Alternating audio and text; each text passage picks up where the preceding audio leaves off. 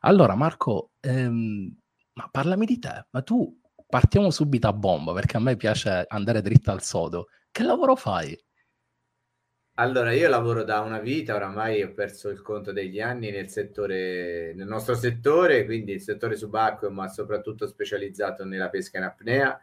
Ho lavorato per più di 30 anni in Homer, adesso sto lavorando in C4 nel corso di tutti questi anni mi sono occupato sia di aspetti commerciali, quindi vendite, rappresentanza, eccetera, sia di aspetti produttivi, eh, idee, progetti, disegni, collaudi, eh, seguire a 360 gradi praticamente la, la parte produttiva, ovviamente non quella manuale, ma quella eh, dell'idea, dello sviluppo e del collaudo, diciamo così e poi in ogni azienda ci sono delle persone responsabili eh, della, della, parte, diciamo, prettamente di commerciale, chiamiamo così, che decidono se un prodotto è il caso di svilupparlo fino in fondo e venderlo oppure no. Non tutte le idee vanno a finire nel catalogo. Questo tanti certo. non lo certo. sanno, pensano che diciamo che su 10 cose che vedono ce ne sono state almeno 15-20 realizzate, provate, collaudate, okay. ma non sempre poi vanno a catalogo perché ci sono dei prodotti che magari sono buoni, però poi si, si valuta che li utilizzano poche persone e allora non hanno un senso commerciale. Infatti okay. io spesso come battuta dico, eh, se non mi piace a me, vuol dire che si vende bene. È okay. un classico perché okay. la, la med- mi spiego meglio, se no magari non si capisce. La media dei prodotti, diciamo, più venduti sono quei prodotti che spesso eh, non, ha, non ha, abbracciano la categoria più ampia dei pescatori in apnea. Magari sono un po' più tecnici, sono un po' più particolari sì. non tutti li capiscono, non tutti li apprezzano e allora hanno una vendita limitata. Invece i prodotti che sono un po' più, diciamo, banali, commerciali, eccetera, spesso incontrano il, il, il giudizio positivo un, un po' tutto il mercato e allora si vendono meglio. Quindi, diciamo, non decido io se un prodotto si vende o meno, io lancio le idee, la, eh, presento i disegni dei prototipi e così via, e poi ci sono delle certo. persone specializzate che decidono se si va avanti o meno questo okay, è un okay. po' il retroscena de- del, del mio lavoro. Il processo diciamo. aziendale, ok, fighissimo. Sì. Ma dimmi una cosa, parlando di aziende e quindi di prodotti, di sviluppo, test e così via, ma secondo te c'è ancora spazio per l'innovazione nella pesca subacquea? Guarda, fammi fare il calcolo, eh, perché siamo nel 2023, sì, sono circa 25 anni fa, non faccio il nome perché qualcuno lo sa perché è una battuta che circola nel nostro ambiente un nome famoso del nostro ambiente un giorno durante una riunione tra atleti, personaggi del settore, eccetera, mi disse: Ma cosa pensi? Nel giro di un anno o due non ci sarà più niente di nuovo. Stiamo parlando di 25 anni fa. Io okay. mi misi a ridere e dissi: Secondo me non si finirà mai, mai, mai di inventare qualcosa di nuovo. E ci fu una, una specie di piccolo battibecco amichevole, diciamo così.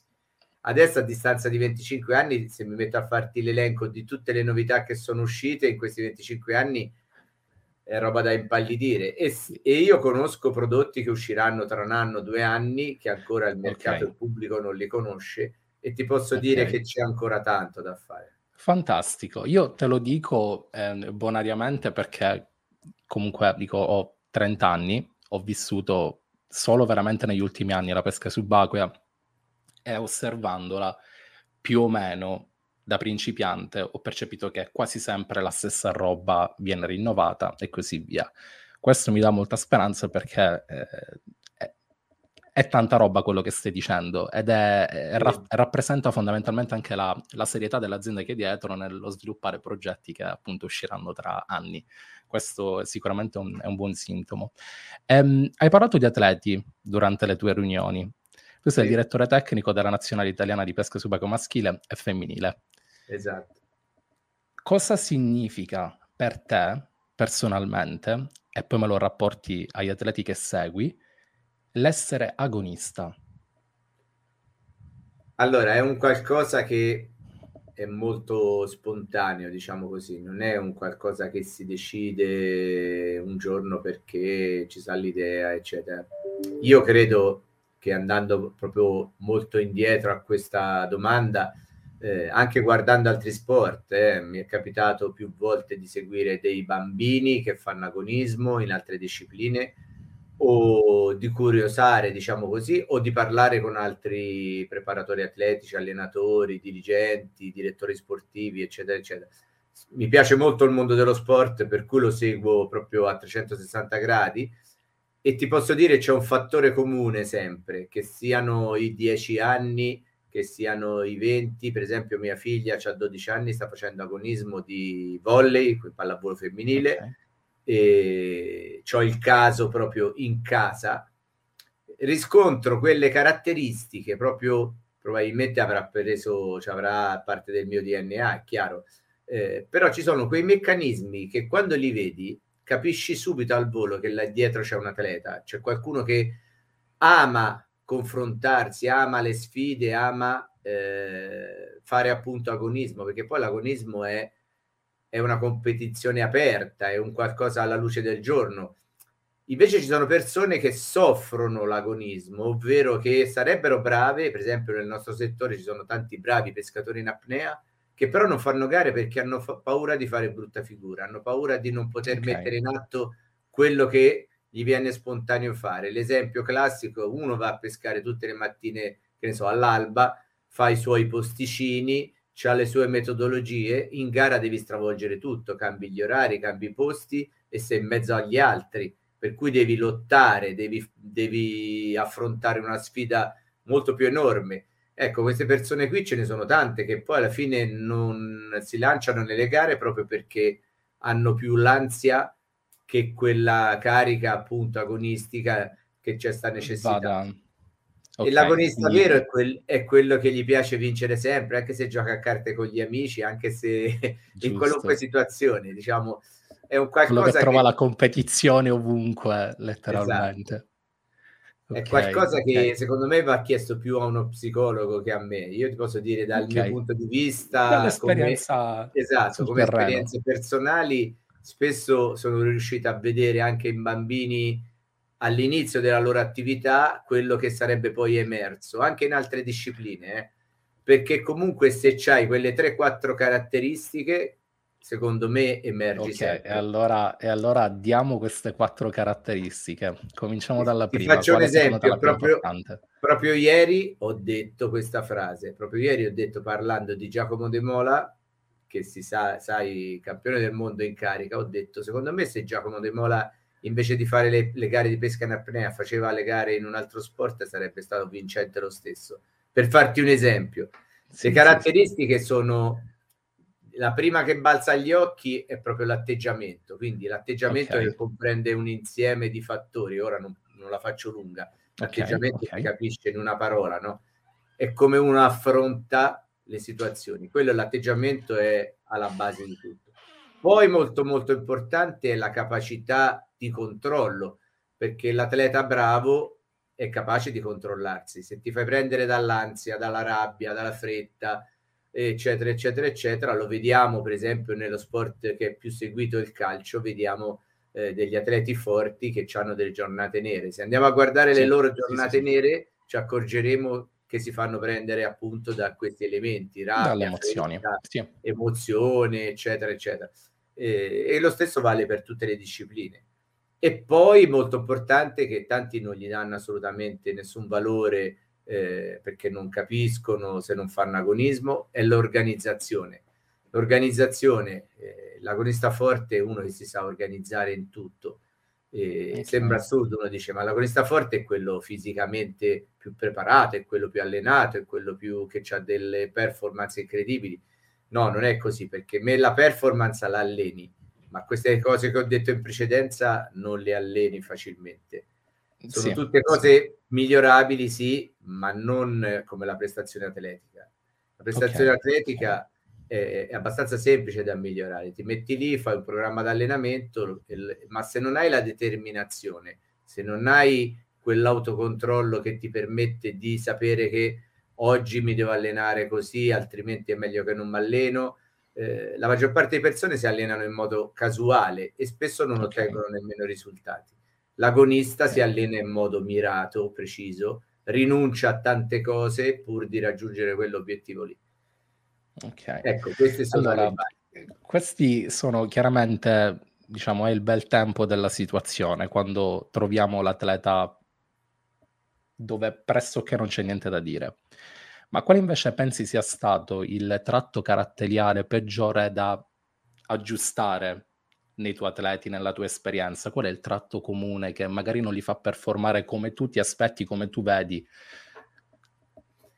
Beh, diciamo che ogni persona ha un tratto differente, nel senso qualcosa di, da aggiustare ce l'ha anche Demola, non è che okay. tutti, ce tutti, ce l'abbiamo, no? Quindi... Okay eh, per farti l'esempio, magari se lo individuiamo eh, e trovi l'atleta disposto, come dicevo prima, che ha questa capacità anche di organizzarsi, quindi di capire che lì si deve migliorare, ci deve lavorare, sa ascoltare, sa organizzare il suo lavoro, eh, il risultato lo raggiungi. Eh, il problema mi, che mi fai venire in mente rispondendo alla tua domanda è quando trovi quei tipi di atleti che sono forti, ma che non si lasciano guidare, cioè non accettano assolutamente che questo è un tipico, della, soprattutto della nostra disciplina. No, io sono bravo, io non ho niente da imparare, nessuno mi può dire ho niente. Ho il mio metodo. ho il mio metodo, punto, fine. Cioè, quello che dice, no, io ho sempre usato, faccio l'esempio banale, no? Eh, che mi salta in mente eh, ho sempre usato quel tipo di testata lì, eh, esce la testata, faccio sempre l'esempio, esce la testata aperta, la testata sempre usata la testata chiusa, no, non la uso perché secondo me non va bene, mi trovo meglio con quella, ma scusa, eh, faccio l'esempio come se tu, fossi, se tu fossi l'atleta, Cristian, ma se tutti stanno usando la testata aperta e tutti la reputano valida, perché te non ci vuoi nemmeno provare? No, perché tanto non va bene, quella uso io è meglio, non c'è niente Ecco, quando trovi queste persone chiuse, ho fatto un esempio, ma ne potrei fare mille. Trovi queste persone chiuse, ti accorgi che lì il lavoro diventa veramente difficile. Oppure ci sono è fattibile, sono... è fattibile questo lavoro, Marco? Eh, ci si prova, qualche volta con qualcuno riesce a fare dei piccoli passi, poi si sbloccano e magari si va avanti. Il lato peggiore è quando trovi quello che che è chiuso e non ne vuole proprio sapere di niente. Ma ora ho fatto l'esempio prima di un'attrezzatura, ma ci sono tanti altri tipi di esempi, soprattutto caratteriali, no? Quando okay. te all'atleta gli chiedi eh, di cercare di andare più d'accordo con gli altri, di cercare di eh, collaborare di più, tensione, magari domani non ti fare le solite 10 ore di acqua perché sei convinto che devi stare in acqua 10 ore, se no cerca di fare un lavoro sì, più sì, sì, ponderato, più mirato, senza sfiancarti, eccetera, e quello non ti ascolta e vedi che fa il contrario, eh, lì diventa difficile.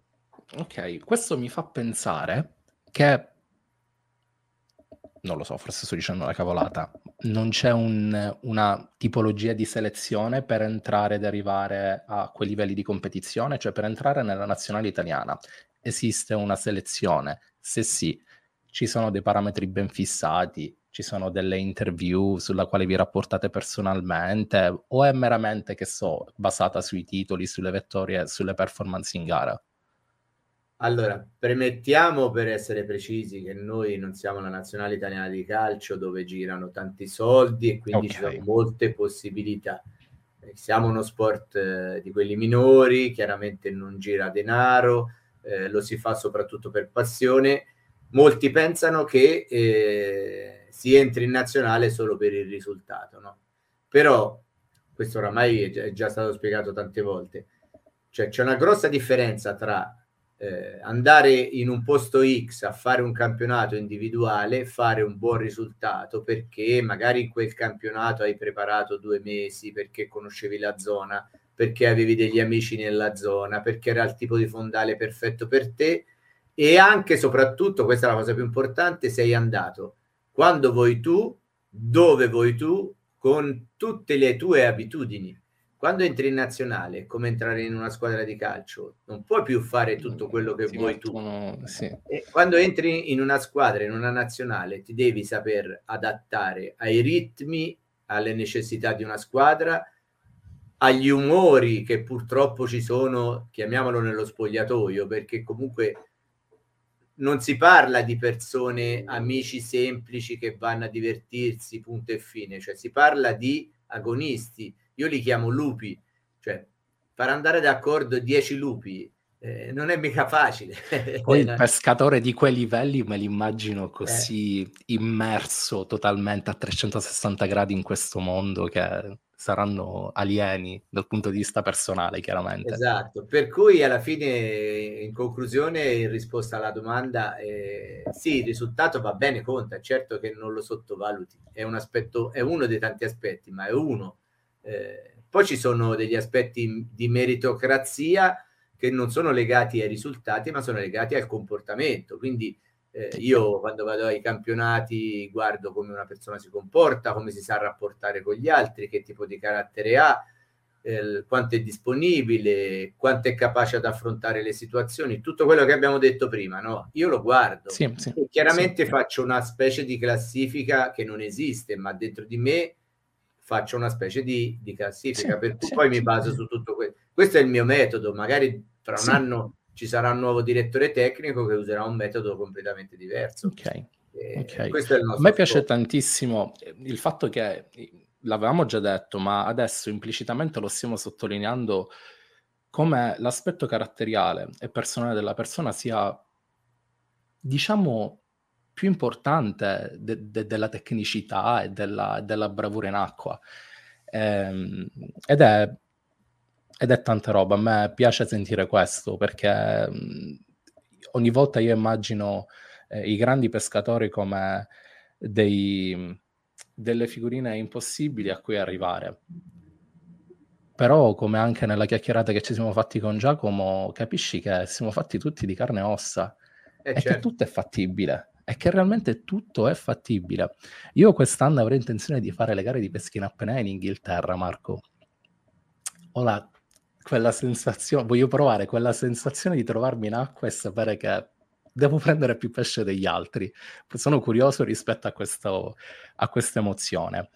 Ehm, pescare a segnale qui è- sembra complicato, a meno che non parliamo di zone particolarmente rocciose, però la sensazione è che quasi tutte le pescate le si concludono in acqua libera. Che consiglio daresti a me? Non so se hai esperienze in Inghilterra o comunque dico, vabbè, No, no. figurati, non ti manca. Che consiglio daresti a me che sto cominciando? Mettiamola così. Che sia in Inghilterra o ovunque in Italia o in Europa. Beh, prima di tutto direi che bisogna farsi una piccola cultura generale su, su cosa comporta affrontare una gara di pesca in apnea, perché è chiaro che bisogna partire da lì, questa è la base.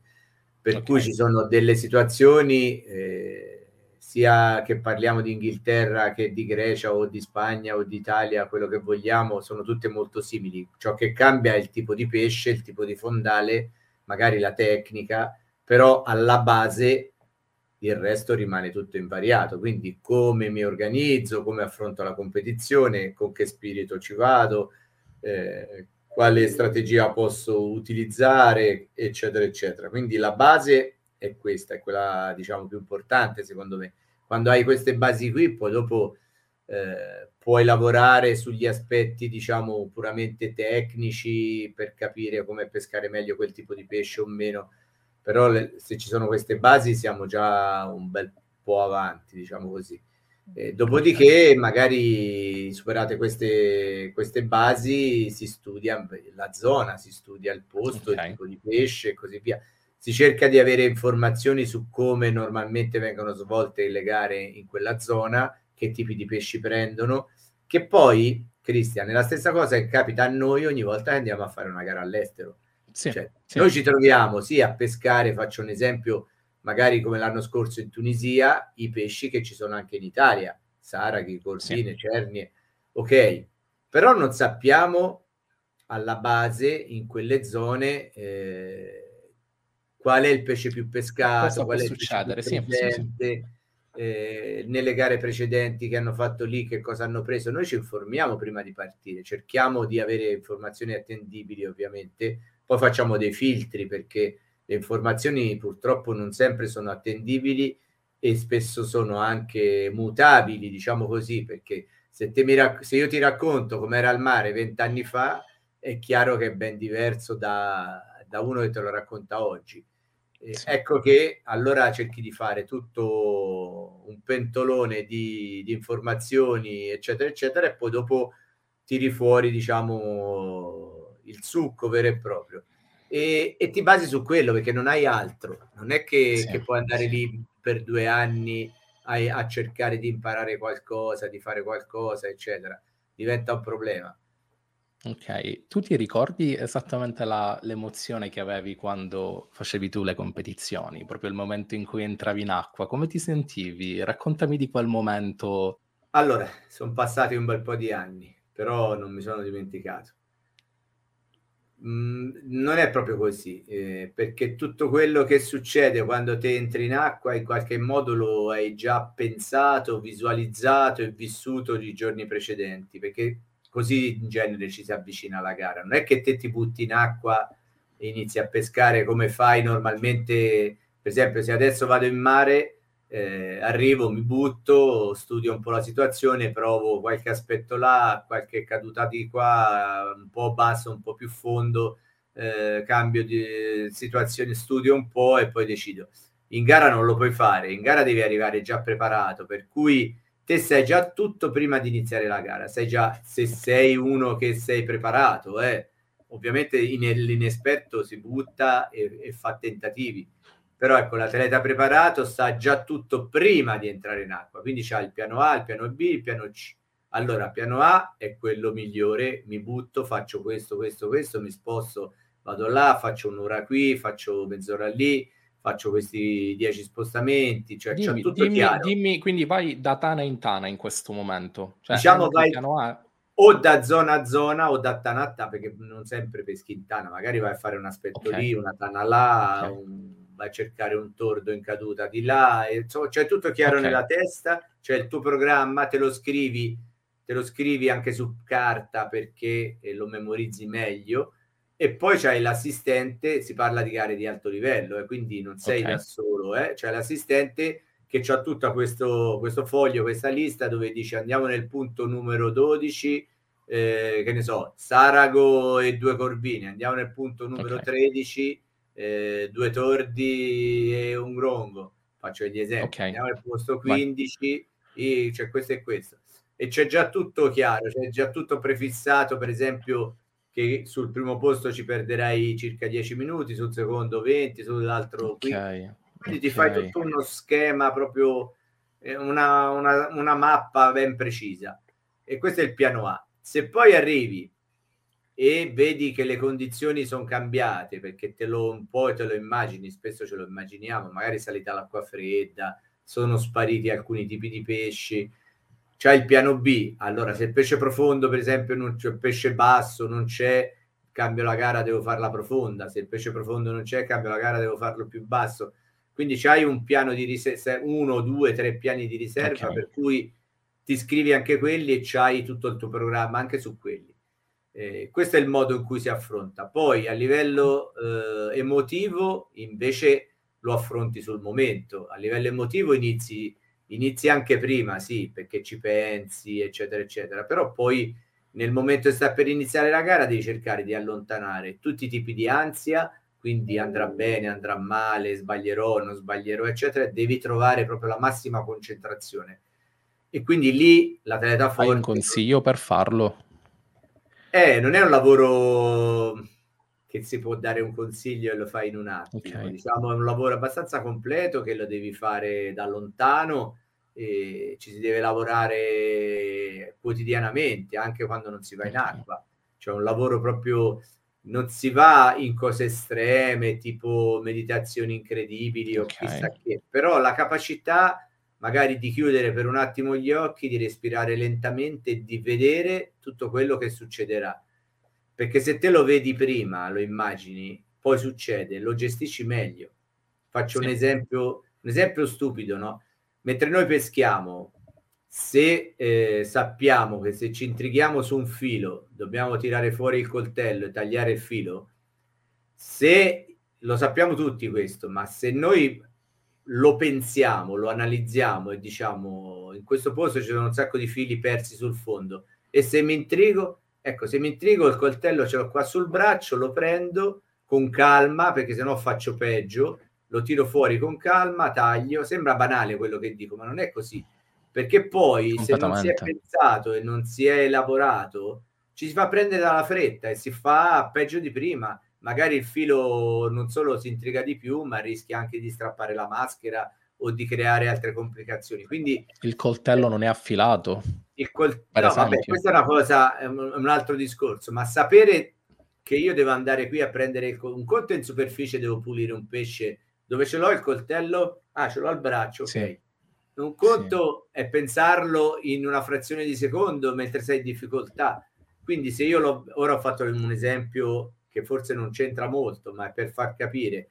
Se io sto andando a pescare un, una cernia e so che la tana è fatta in quel modo e ho visto che si va a infilare prima da quel lato lì, poi fa il giro così, poi si gira di nuovo e si mette di traverso, se la sparo di traverso non è facile tirarla, allora devo aspettare ancora quell'attimo che si gira un pochettino di più, quasi di muso. Cioè, se si va giù e ci si fa prendere un po' dalla fretta, magari si spara come viene e si, sì. fa, si, si crea il problema.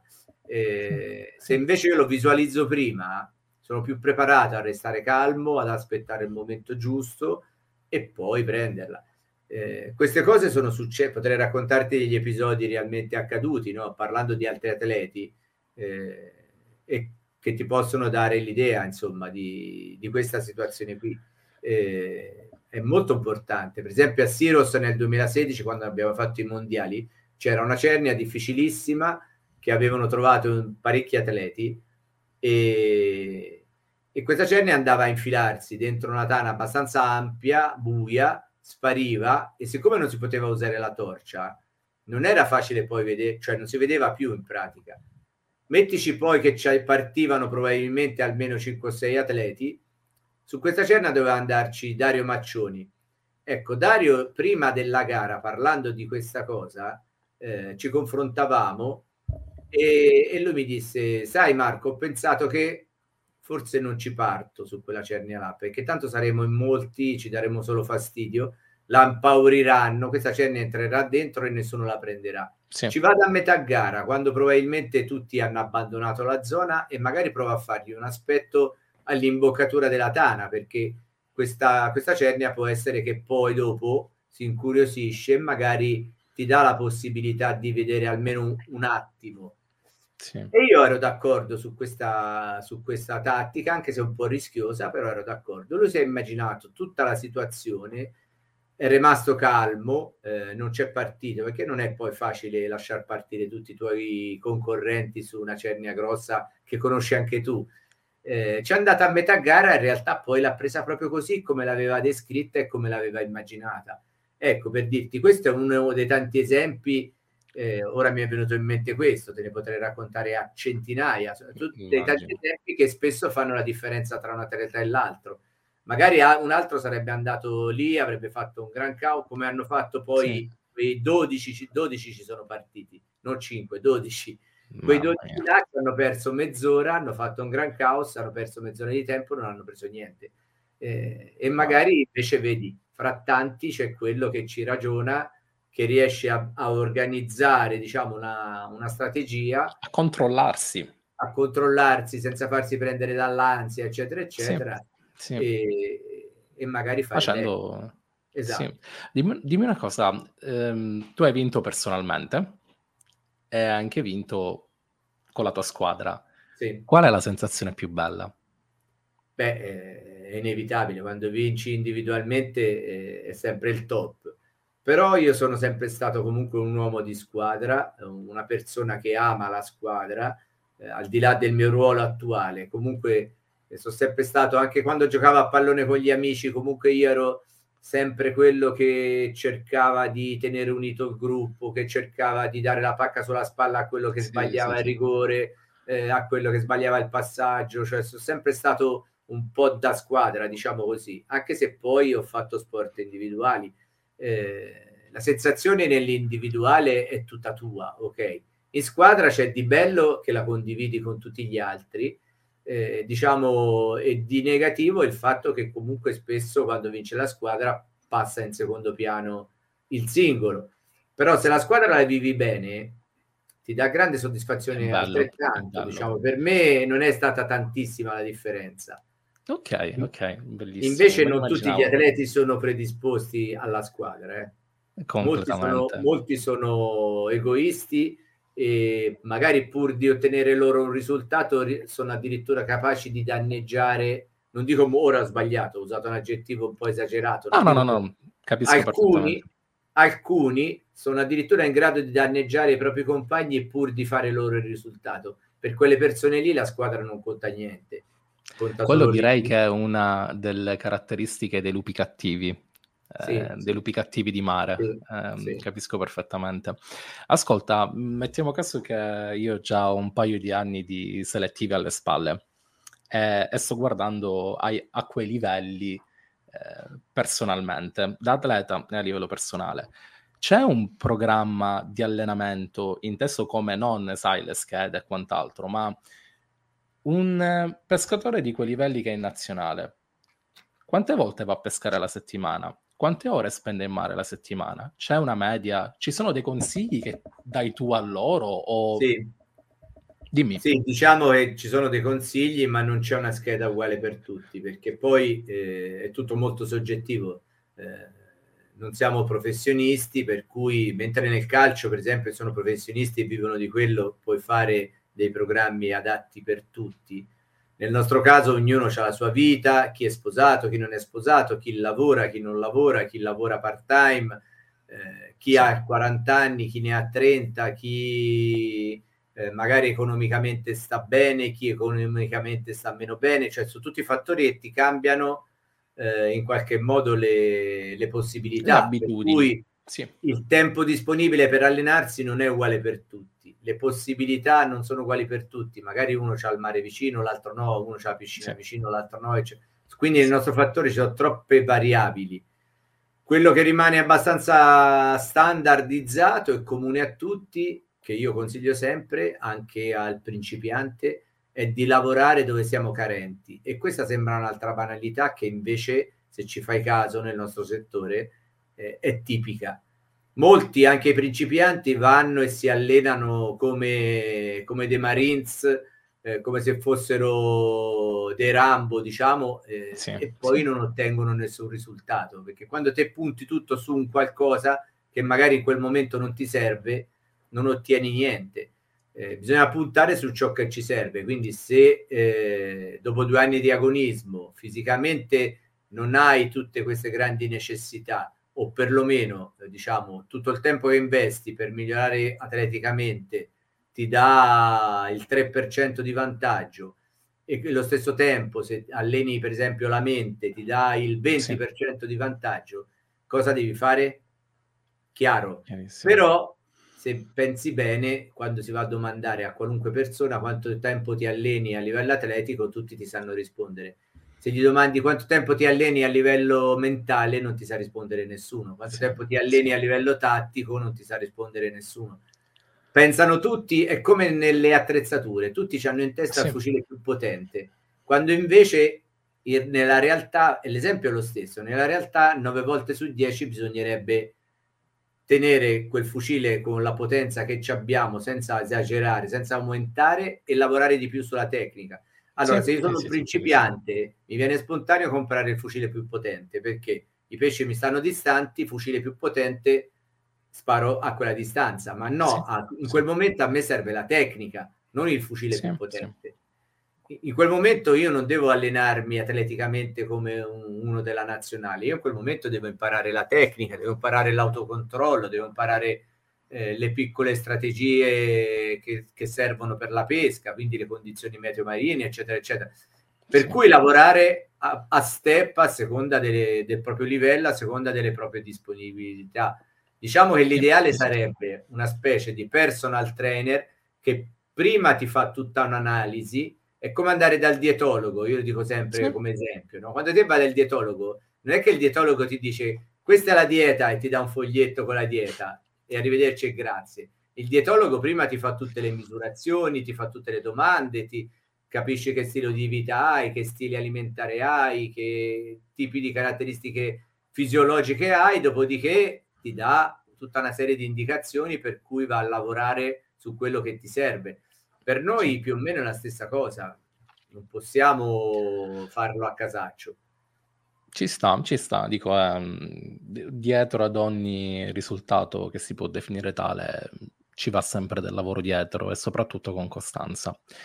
Ascoltami, ehm, la pesca subacquea, dico per diretta esperienza, ma anche per eh, chi non è nel nostro mondo, non è percepita come uno, uno sport, una disciplina mainstream e i numeri, dico, chiarano, parlano chiaramente. Eh, in un mondo che si va sempre di più sensibilizzando verso la vita, eh, leggiamo, sì. leggiamo, la poesia dietro, dietro questo, sì. esempio veganesima e quant'altro. Certo eh, in un mondo dove adesso nel, nel, mondo digitale ci sono programmi sulla sensibilizzazione della plastica, della pesca su Netflix, li abbiamo visti tutti. Sì.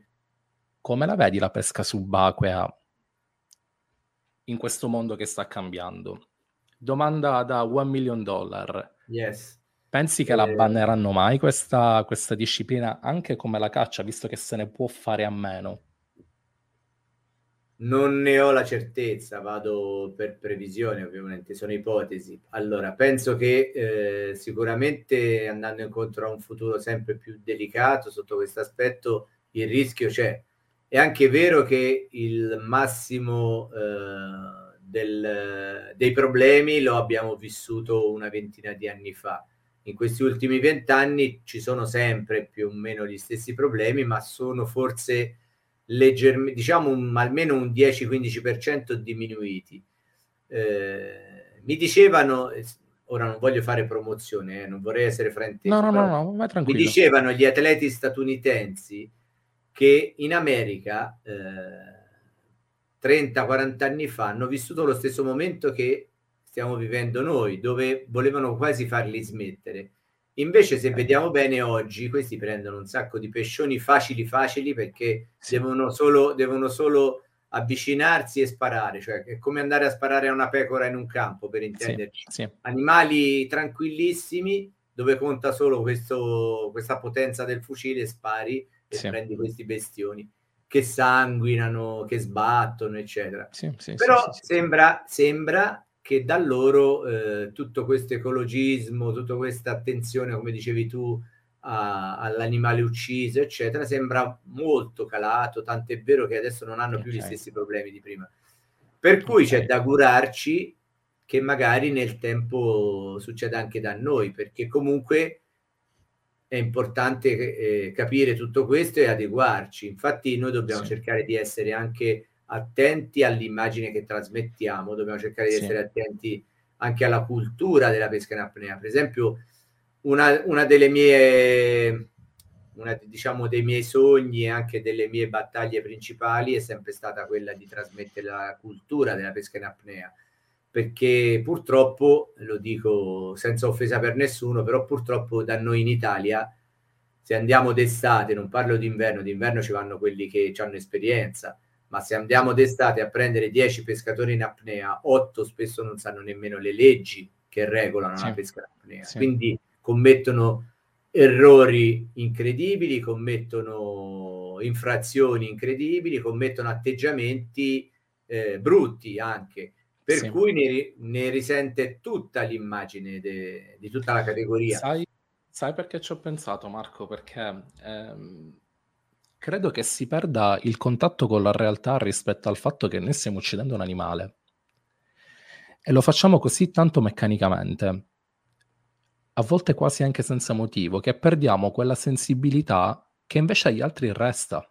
Sì. E, ehm, e sai perché me ne sono reso conto? Perché eh, di recente ho fatto un video e ho ripreso e poi montato all'interno del video io che uccidevo il pesce.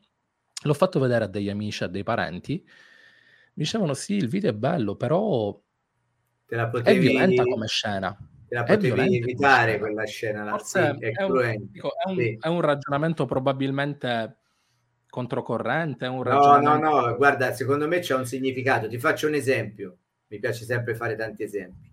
Vai, Se vai. domani ci fanno vedere in televisione in tutto il mondo come viene ucciso un maiale tagliato, affettato e poi venduto nel supermercato, secondo me tutti smettiamo di mangiare di sì. mangiare quella roba là. Sì, sì, eh, perché non ci possiamo rendere conto, ma purtroppo siamo, siamo esseri emotivi, per cui anche noi che peschiamo il pesce, se lo viviamo come sfida ancestrale, cioè fin dai tempi, come lo vivono tutti gli animali de- della natura nel mondo, perché non è che la leonessa quando mangia...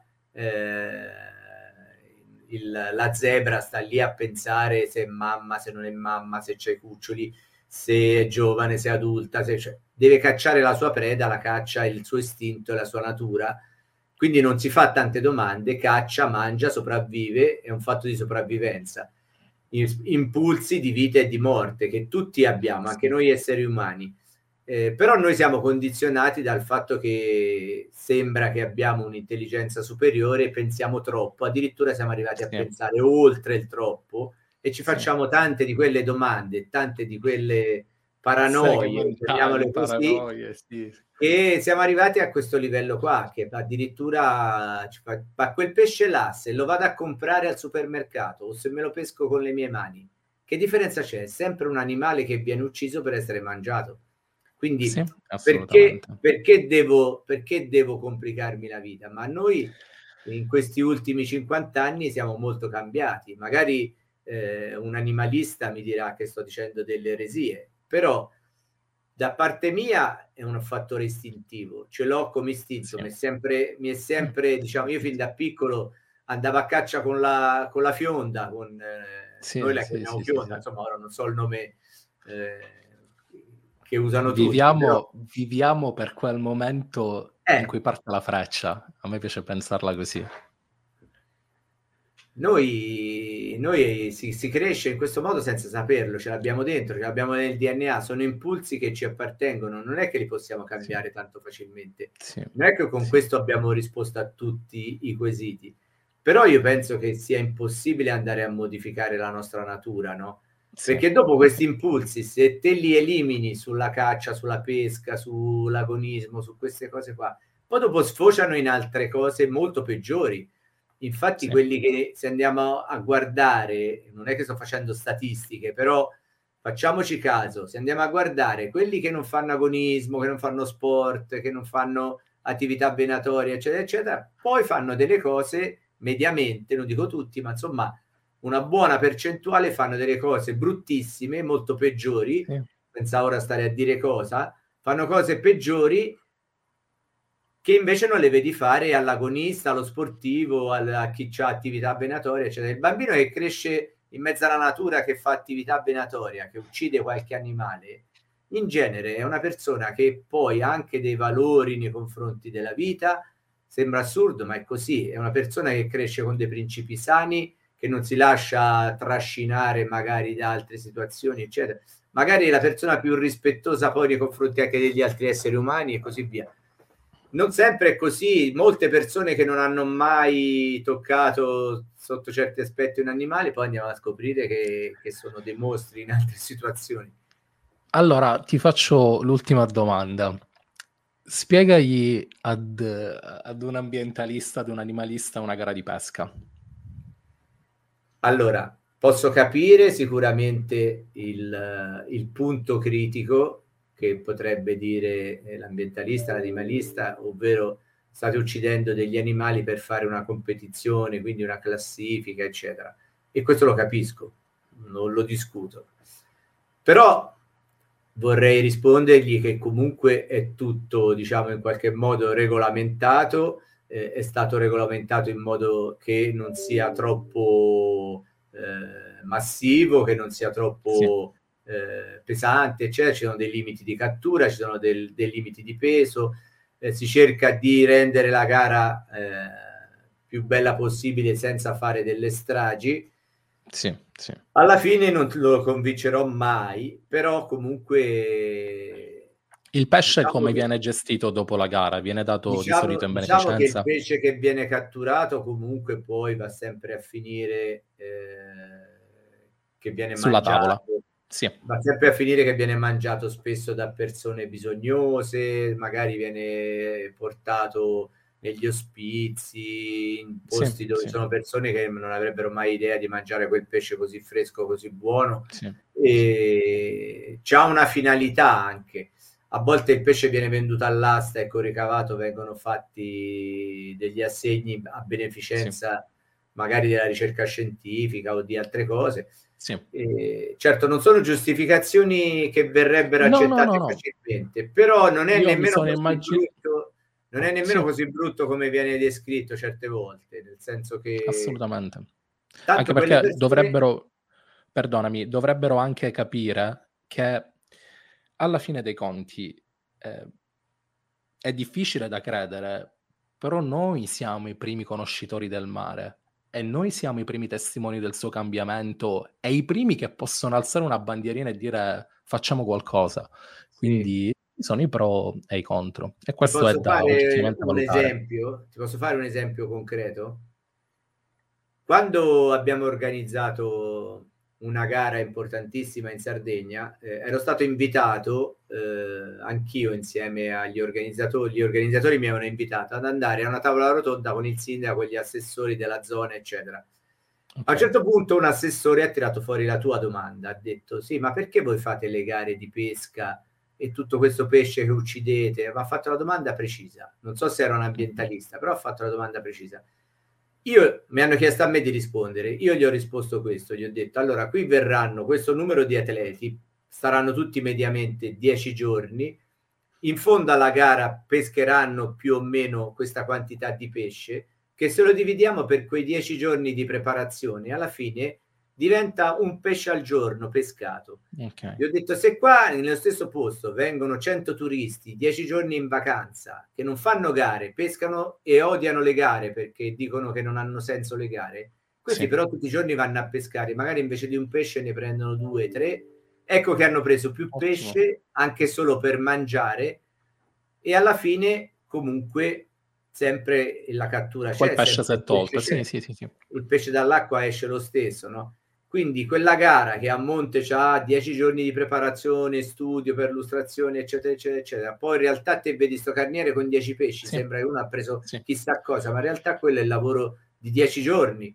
Quindi alla fine un pesce al giorno. Non è che poi eh. alla fine, se si va a fare calcoli, sai cosa è venuto fuori? C'è uno studio della federazione che porta avanti il dottor Terlizzi, che è responsabile del, della parte, diciamo, ambientale eh, della federazione, della FIPSAS, nello studio che ha appena pubblicato è venuto fuori che negli ultimi anni, da tutti i tipi di gare di alto livello, non di basso livello, quindi di alto livello, la media del pescato è di 0,6 kg, quindi 600 grammi ad atleta per ogni ora di pesca.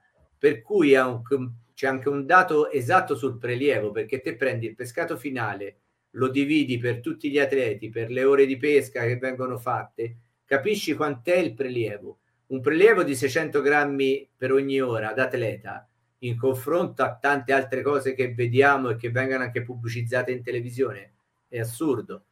Quindi sì, non, sì, non sì, è la difesa, ho ragione io, punto e fine, ma... Sì, sì, sì, sì. Guardare a dati dire, che ti danno un'informazione. Non è eh, così grave come pensiamo, non è così sì, sì, sì. Ma infatti eh, è da sottolineare, ehm, perché magari chi ci guarderà e chi ci sta guardando eh, con la pesca subacquea non c'ha proprio niente a che fare e magari è pure un ambientalista, tanto di, tanto di rispetto, che eh, la pesca subacquea di fatto è il metodo più sostenibile di pesca, perché noi abbiamo la possibilità di scegliere se sparare o meno e a cosa. Quindi è giustissimo sottolinearlo eh, ed è anche giusto, per quanto anche sentito dire che eh, eh, la pesca industriale e tutto quello che conosciamo, ampiamente pubblicizzato nei, nei, media, invece ha un impatto praticamente devastante. Dico, sono cose che diciamo sempre eh, e ci sta che lo diciamo anche e soprattutto in questo contesto. E sai qual è l'aspetto più importante in conclusione? Vai. Che non ho avuto, diciamo, la possibilità di concludere con questo ragionamento. È la selettività. La selettività che ci permette a noi di scegliere ancora prima di premere il grilletto se quel pesce è, da, è possibile eh, ed è giusto catturarlo o meno o, o, se è sbagliato, eccetera. Poi ovviamente la pecora nera ci sta sempre, però mentre nella pesca con la canna dove fanno anche il catch and release, poi lasciano i pesci e l'80%, 90% secondo gli studiosi muoiono quindi è tutta scena poi alla fin fine. Sì, sì, sì, Noi possiamo decidere ancora prima di premere il grilletto, per cui se il nostro peso minimo, faccio l'esempio, noi abbiamo dei pesi minimi su dei pesci, eh, chiamiamoli pesi minimi etici, che sono mediamente il triplo di quelli di legge. Magari per legge, non so, un pesce è 15 centimetri, noi almeno 45, eh, 50 centimetri, se no non lo catturiamo eh, perché noi catturiamo... a catturare un pesce sì, di quella dimensione. Quando, quando, capita, quando capita. Però ecco, ci sono dei pesci, per esempio, che possiamo decidere di non catturare perché vediamo che hanno le uova, vediamo che eh, sono in una situazione particolare, ci sono dei pesci eh, che magari non ci servirebbero e possiamo evitare di catturare. Una rete prende tutto e poi, sempre secondo studi che io ho seguito in convegni eh, specifici, il, non mi ricordo ora all'esatto numero, ma circa il 50% del pescato viene ributtato in mare perché non è vendibile, magari specie di pesci non pregiati, eccetera, eccetera, eccetera. Noi abbiamo anche questa potenzialità di selettività se siamo tutti bravi, ovvero possiamo decidere se è un pesce catturabile oppure no. Anche questo è un aspetto molto importante. La verità, Marco, è che ci vogliono le palle per fare quello che facciamo e non eh, tutti certo ce le hanno, fine. Sì, fine sì. Dico, rispetto al carattere, alla personalità dell'agonista, rispetto a chi non ci sta, rispetto a chi fa le cose. Questo è uno sport che quando preso seriamente ci vogliono gli attributi. Marco, è stato bellissimo. Ero sicuro che sarebbe Grazie. uscita una, una, conversazione così. Eh, devo comprare il tuo libro perché mi trovo mentalmente molto affine, molto affine alla, alla tua linea di pensiero ed è incredibilmente motivante. Eh, Guarda, approfitto, approfitto, per fare pubblicità a questo punto, tanto lo fanno tutti, lo faccio pure io. Eh, ho appena terminato da, da, pochissimo il nuovo manuale di pesca in apnea, che è la nuova edizione, perché praticamente la precedente edizione era terminata e l'editore mi ha chiesto eh, se volevamo rinnovarlo oppure no. E io gli ho detto sì, va rinnovato perché in questi anni tante cose sono cambiate dovrebbe uscire tra aprile e maggio e quindi sarà la nuova edizione dove ci sono anche argomenti che in parte toccano quello che abbiamo, di cui abbiamo parlato. Eh, visto che hai nominato libro, eccetera, e questo è il manuale di pesca in apnea. Invece, per quanto riguarda l'allenamento mentale, c'è il libro che è uscito l'anno scorso che si chiama La forza del controllo, dove lì si fa un percorso a 360 gradi, è un bel libro alto, c'è tanta roba dentro e lì okay. si capisce quanto è complesso, quanto è veramente complesso andando a leggere tutto, quanto è veramente complesso il mondo dell'autocontrollo, chiamiamolo così, a, li- sì, sì. a, livello sportivo parlo, eh, non si sta parlando di malattie mentali o chissà no, che. dico che poi si estende inevitabilmente eh, a livello personale. Dove, dove sono sì. disponibili i tuoi libri? Eh, sito internet, Amazon? Allora, su, sul, sul, mio sito ci sono le presentazioni eh, che spiegano che co- cosa, cosa, c'è dentro quel libro, okay. i capitoli, gli argomenti, eccetera, eccetera. C'è il link diretto alla casa editrice che si possono acquistare okay. direttamente anche dalla casa editrice, altrimenti okay. se no su tutti i canali di, da Amazon a, okay. a librerie, eccetera, eccetera. Quindi basta Fantastico. solo cercare. Ok, grazie per la tua opportunità. Speriamo grazie di a te, è stato un piacere. qualche lampadina eh, e niente, buon mare, eh, buona continuazione. Altrettanto, grazie. Ciao ciao. Ciao.